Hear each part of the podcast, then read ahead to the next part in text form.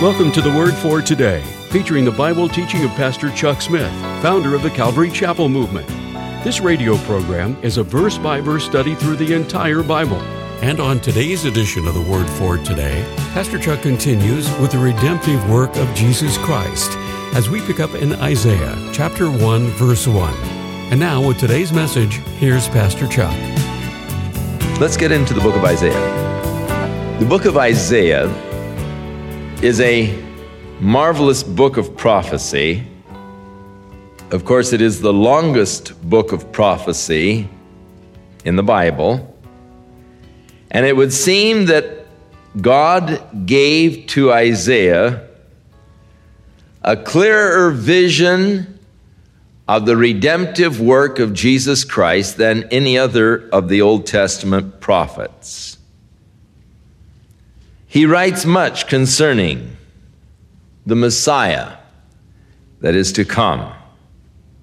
In the first verse, it tells us the historical time of his prophecies, beginning when Uzziah was king of Judah, which puts it about seven sixty B C. And he lived through the succeeding reigns of Jotham, Ahaz, and into Hezekiah's reign. And there is some conjecture that he lived through Hezekiah's reign unto the reign of Hezekiah's son, Manasseh, who was an extremely wicked king. And there are some stories that Manasseh, the son of Hezekiah, ordered Isaiah to be sawed in two. And that in the New Testament, the eleventh chapter of Hebrews, where it tells us about the Old Testament heroes, it's interesting, the New Testament in Hebrews calls them men of faith, but some of the modern evangelists today would tell you they lacked faith because it tells you how they suffered. And it's amazing that the men of greatest faith were marked by their suffering. And it tells how they were imprisoned, how they were stoned. And it does say how they were sawn asunder or sawed in two. And there are those that believe that that is a reference to the fate of Isaiah under the king Manasseh, the son of Hezekiah.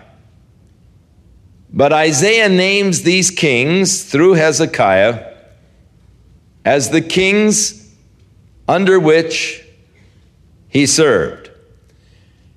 In the Old Testament, if you go back to Second Chronicles, beginning with chapter twenty-six and on through to chapter thirty-two, you will get the historic background for Isaiah's prophecies.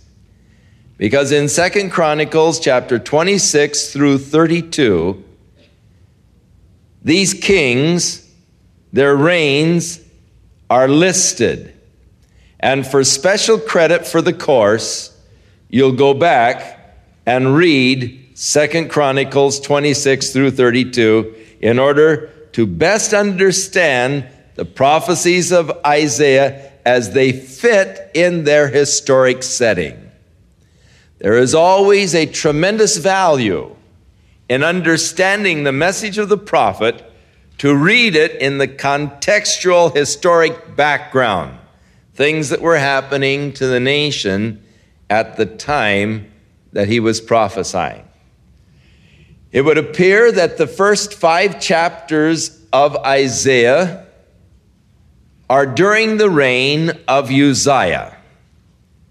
Uzziah was a very popular king. In chapter six, Isaiah records the death of Uzziah and the resultant effect that it had upon his own life. So the first five chapters are probably written during the time of the reign of Uzziah, who was a very popular king, a very prosperous king over Judah. So it is the vision of Isaiah, the son of Amos, which is not the same as the prophet Amos, different Greek or Hebrew word, that he saw concerning Judah, Jerusalem, in the days of Uzziah, Jotham, Ahaz, Hezekiah, the kings of Judah. Now it's as though man isn't listening anymore. It's as though Israel isn't giving heed to the word of the prophet. So he calls unto the heavens and unto the earth to hear. Have you ever sat in a conversation and you're talking and you look up and no one's paying any attention to what you're saying? You know, they're, they're in conversation and you discover that you've just been talking and, and no one's paying any attention. Quite often in a restaurant, you know, I'll be talking, then I'll look up and no one's paying any attention to what I say. So I pick up the vase of flowers in the middle and I say, now, as I was saying, I really think that, you know, and it's like people aren't listening anymore. So he says, hear, O heavens, give ear, O earth. Man isn't listening to the word of God. So he's calling the heavens and the earth to bear witness to what the Lord hath spoken. And God gives here his indictment against the nation of Judah. Now, it is interesting that as you read it in its historic context, Uzziah was a fairly good king. It would seem that under his reign, there was an outward revival among the people. They were going to temple. They were observing the Sabbath, and under Uzziah's reign, they were also observing the feast days, the Passovers and all. And though there was an outward form of religion, yet the Lord is calling out to the nation because underneath of it, God had this indictment against Judah at the time. I have nourished and brought up children, and they have rebelled against me. So God's first indictment is that his own children have rebelled against him. It is interesting that God gives this figure of father and children to the nation of Judah at this time, even as we still see the same figure as we are children of God. But God said he has nourished these children, but they've rebelled against him. I've brought forth these children, I've nourished them, and now they're rebelling against me. They've become worse than animals. For the ox knows his owner, and the ass his master's crib. But Israel doth not know. My people doth not consider. In other words, at least an animal has enough innate sense. An ox, and we say a dumb ox, but an ox has enough sense to know his owner. A donkey has enough sense to know his master's crib. In Jerusalem, a crime was committed, and the criminal, in escaping, left his donkey at the scene of the crime.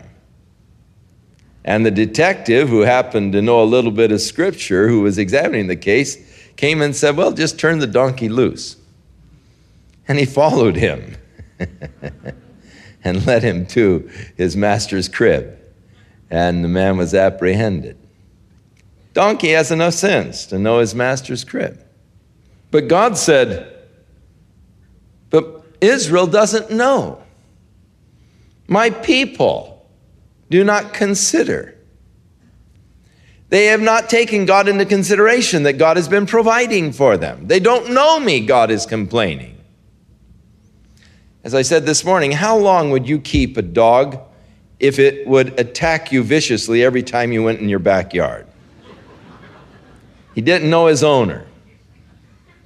He didn't know who was buying the dog food. You'd have to throw his food out the window. For every time you go out in the backyard, he'd come attacking you viciously, biting at you. But yet, if strangers or a burglar would come into the yard, he'd go up wagging his tail and greeting him. How long do you think you'd keep a dog like that? Well, I'll tell you, I'd get rid of a dog like that in a hurry. Think how patient God has been with some of you. Think of how long-suffering God is. Even an animal has enough sense to know his owner, to know his master's crib, to know where his provisions are coming from. But God says, my people haven't considered. Israel doesn't know me. The third indictment that God has against them is that they've become a sinful nation, a people who are loaded down with iniquity.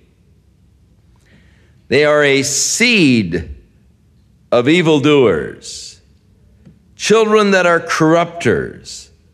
They have forsaken the Lord. They have provoked the Holy One of Israel unto anger, and they have gone away backwards, or they have backslidden. They've gone away backwards from God. They're not going forward toward God, going backward from God. What a heavy indictment God lays upon them here. And then God questions, why should you be stricken anymore? Now, they had already been suffering. The condition of the nation was vastly deteriorating, weakening. Their enemies had been coming in. They had lost a vast amount of their treasure. They had lost a vast amount of their cities. They were in a period of decline. And God said, why should you receive any more stripes? Why should you be stricken any more? Why is it that you revolt still, or more and more? For the whole head is sick, and the whole heart is faint. And from the sole of the foot to the top of the head, there is no soundness in it, but there are wounds and bruises and putrefying sores. They have not been closed, neither bound up, neither mollified with ointment. Here's a nation battered, bruised, bleeding, because they have turned their backs on God. And God has allowed the judgment, the chastisement to come to his children. But still they're not learning the lesson. Still they're not turning to God. Why should you be stricken still? Why should it have to go on? And, and the whole idea is turn to God. Now, I've always said that, you know, you can make it easy on yourself or make it hard on yourself. And some people just make it hard on themselves. In a few chapters, we are going to read, woe unto those who strive with their maker. Whenever you strive with God, you're making it hard on yourself. You're going to hurt. You're going to come out the loser. Why, you, why should you be stricken anymore, God said. Covered with bruises. Now God turns and he speaks of the desolation of the land, deals first of all with the people. As a result of their sin, the land has been ravaged. Your country is desolate. Your cities are burned with fire. Now this is equivalent to the wounds and the bruises and putrefying sores. He's, he's just talking about how, how the nation has been ravaged. Your land, the strangers devoured in your presence. It is desolate. It's overthrown by strangers. The daughter of Zion is left as a cottage in a vineyard, as a lodge in the garden of cucumbers, as a besieged city, become isolated and just alone, like a city that's under siege. Except the Lord of hosts had left us a very small remnant, we should have been as Sodom, and we would have been likened to Gomorrah. Unless God had spared the small remnant that was left, they would have been totally wiped out, as was Sodom and Gomorrah. They would have been devastated. Hear the word of the Lord, ye rulers of Sodom. Give ear unto the law of our God, ye people of Gomorrah. So God here is, he, he brings up the reference of Sodom and Gomorrah, the destruction by God's judgment. And now he speaks of Jerusalem as being Sodom and Gomorrah.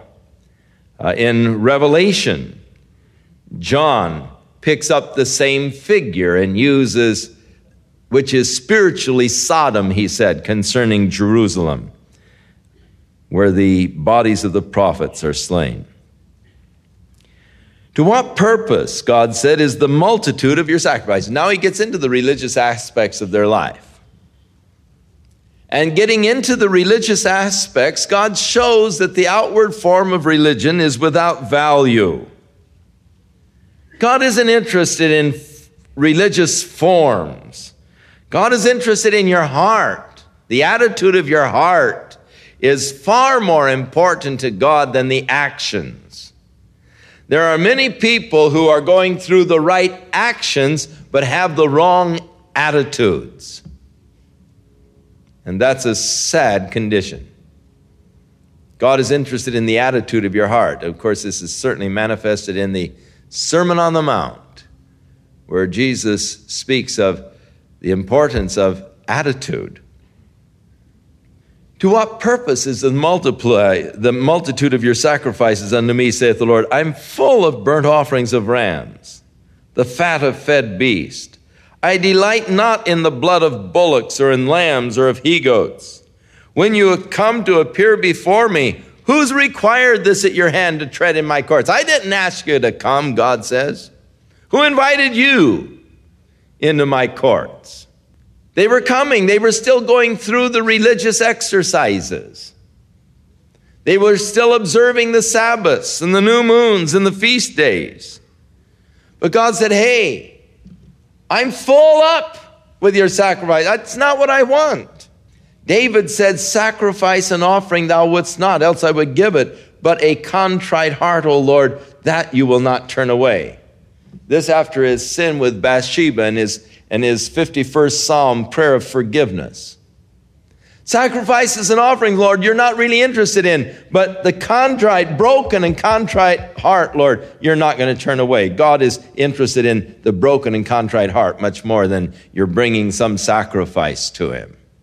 We look at the evil of the church and the church history that gave the impression to man that he could buy the forgiveness of his sins. That it's all right just as long as you make a healthy contribution.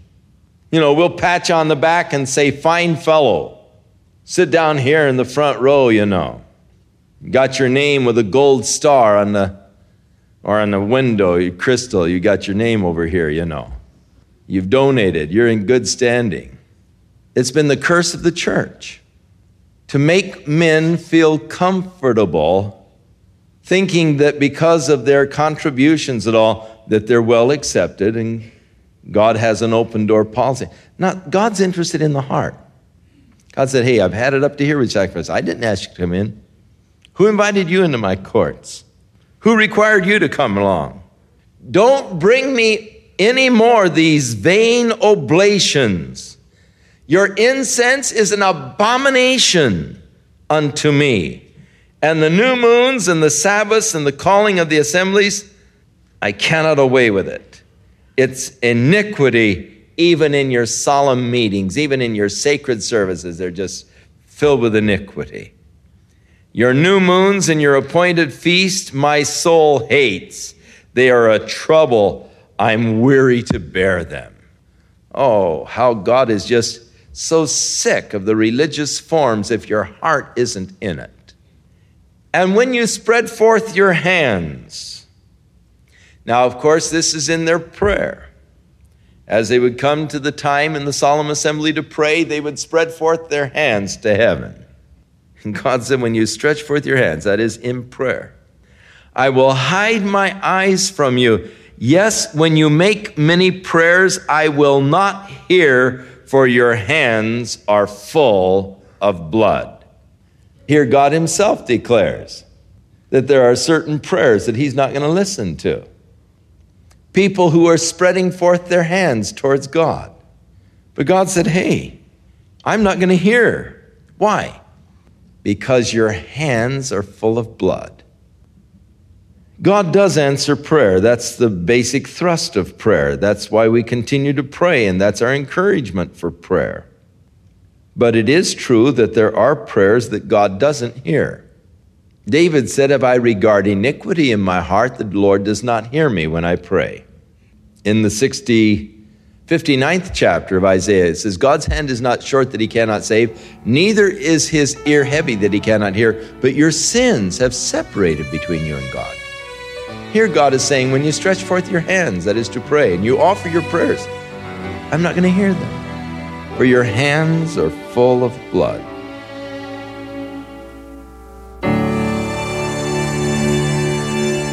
We'll continue with more of our verse-by-verse Bible study in the book of Isaiah on our next broadcast, as Pastor Chuck continues to teach through the Bible, and we do hope you'll make plans to join us. But right now, if you'd like to order a copy of today's message, simply order Isaiah one when visiting the word for today dot org. While you're there, be sure to browse the many additional biblical resources by Pastor Chuck. You can also subscribe to the Word for Today podcast or sign up for our email subscription. Once again, that's the word for today dot org. For those of you wishing to call, our toll-free number is one eight hundred two seven two W O R D, and our office hours are Monday through Friday, eight a.m. to five p.m. Pacific Time. Again, that's one eight hundred two seven two nine six seven three. If you prefer to write, our mailing address is The Word for Today, P O. Box eight thousand, Costa Mesa, California, nine two six two eight. And now, on behalf of the Word for Today, we'd like to thank all of you who share in supporting this ministry with your prayers and financial support. And be sure to join us again next time as Pastor Chuck continues his verse-by-verse study through the Bible. That's right here on the next edition of The Word for Today. And now, once again, here's Pastor Chuck. Now may the Lord be with you. May the Lord watch over you and keep you in his love and his, in his grace. May the Lord cause you to abound in every good work for Jesus Christ. And may the Lord grant to you new dimensions of relationship with him, that you might become more keenly aware of his presence with you and his power to help you. May God bless you. May you have just a fruitful, blessed week walking with Jesus Christ.